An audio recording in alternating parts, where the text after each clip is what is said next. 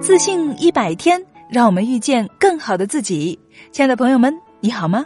我是青青，今天是自信一百的第四十八天。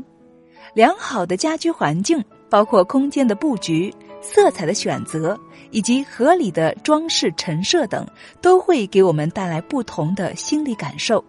这些心理感受将潜移默化的影响着我们的生活质量。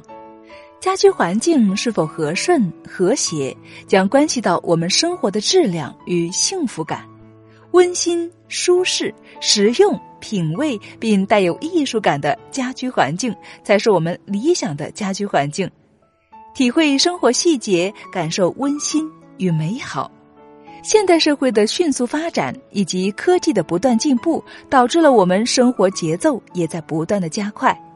每个人都生活在灯红酒绿、车水马龙的都市生活中，每天都是处于身心疲惫的状态。我们渐渐的开始了厌倦这种生活，同时越发的向往相对闲适、相对惬意的生活状态，对自身的生活品质也开始变得重视起来。而想要拥有美好的生活，可以说是原本就是每个人最基本的希冀。大多数时候，我们往往可以从生活的小细节中感受到真正的美好。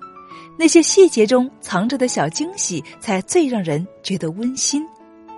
所以，亲爱的们，让我们来试着布置一下自己的家，让我们的生活也增添一点温暖与情趣吧。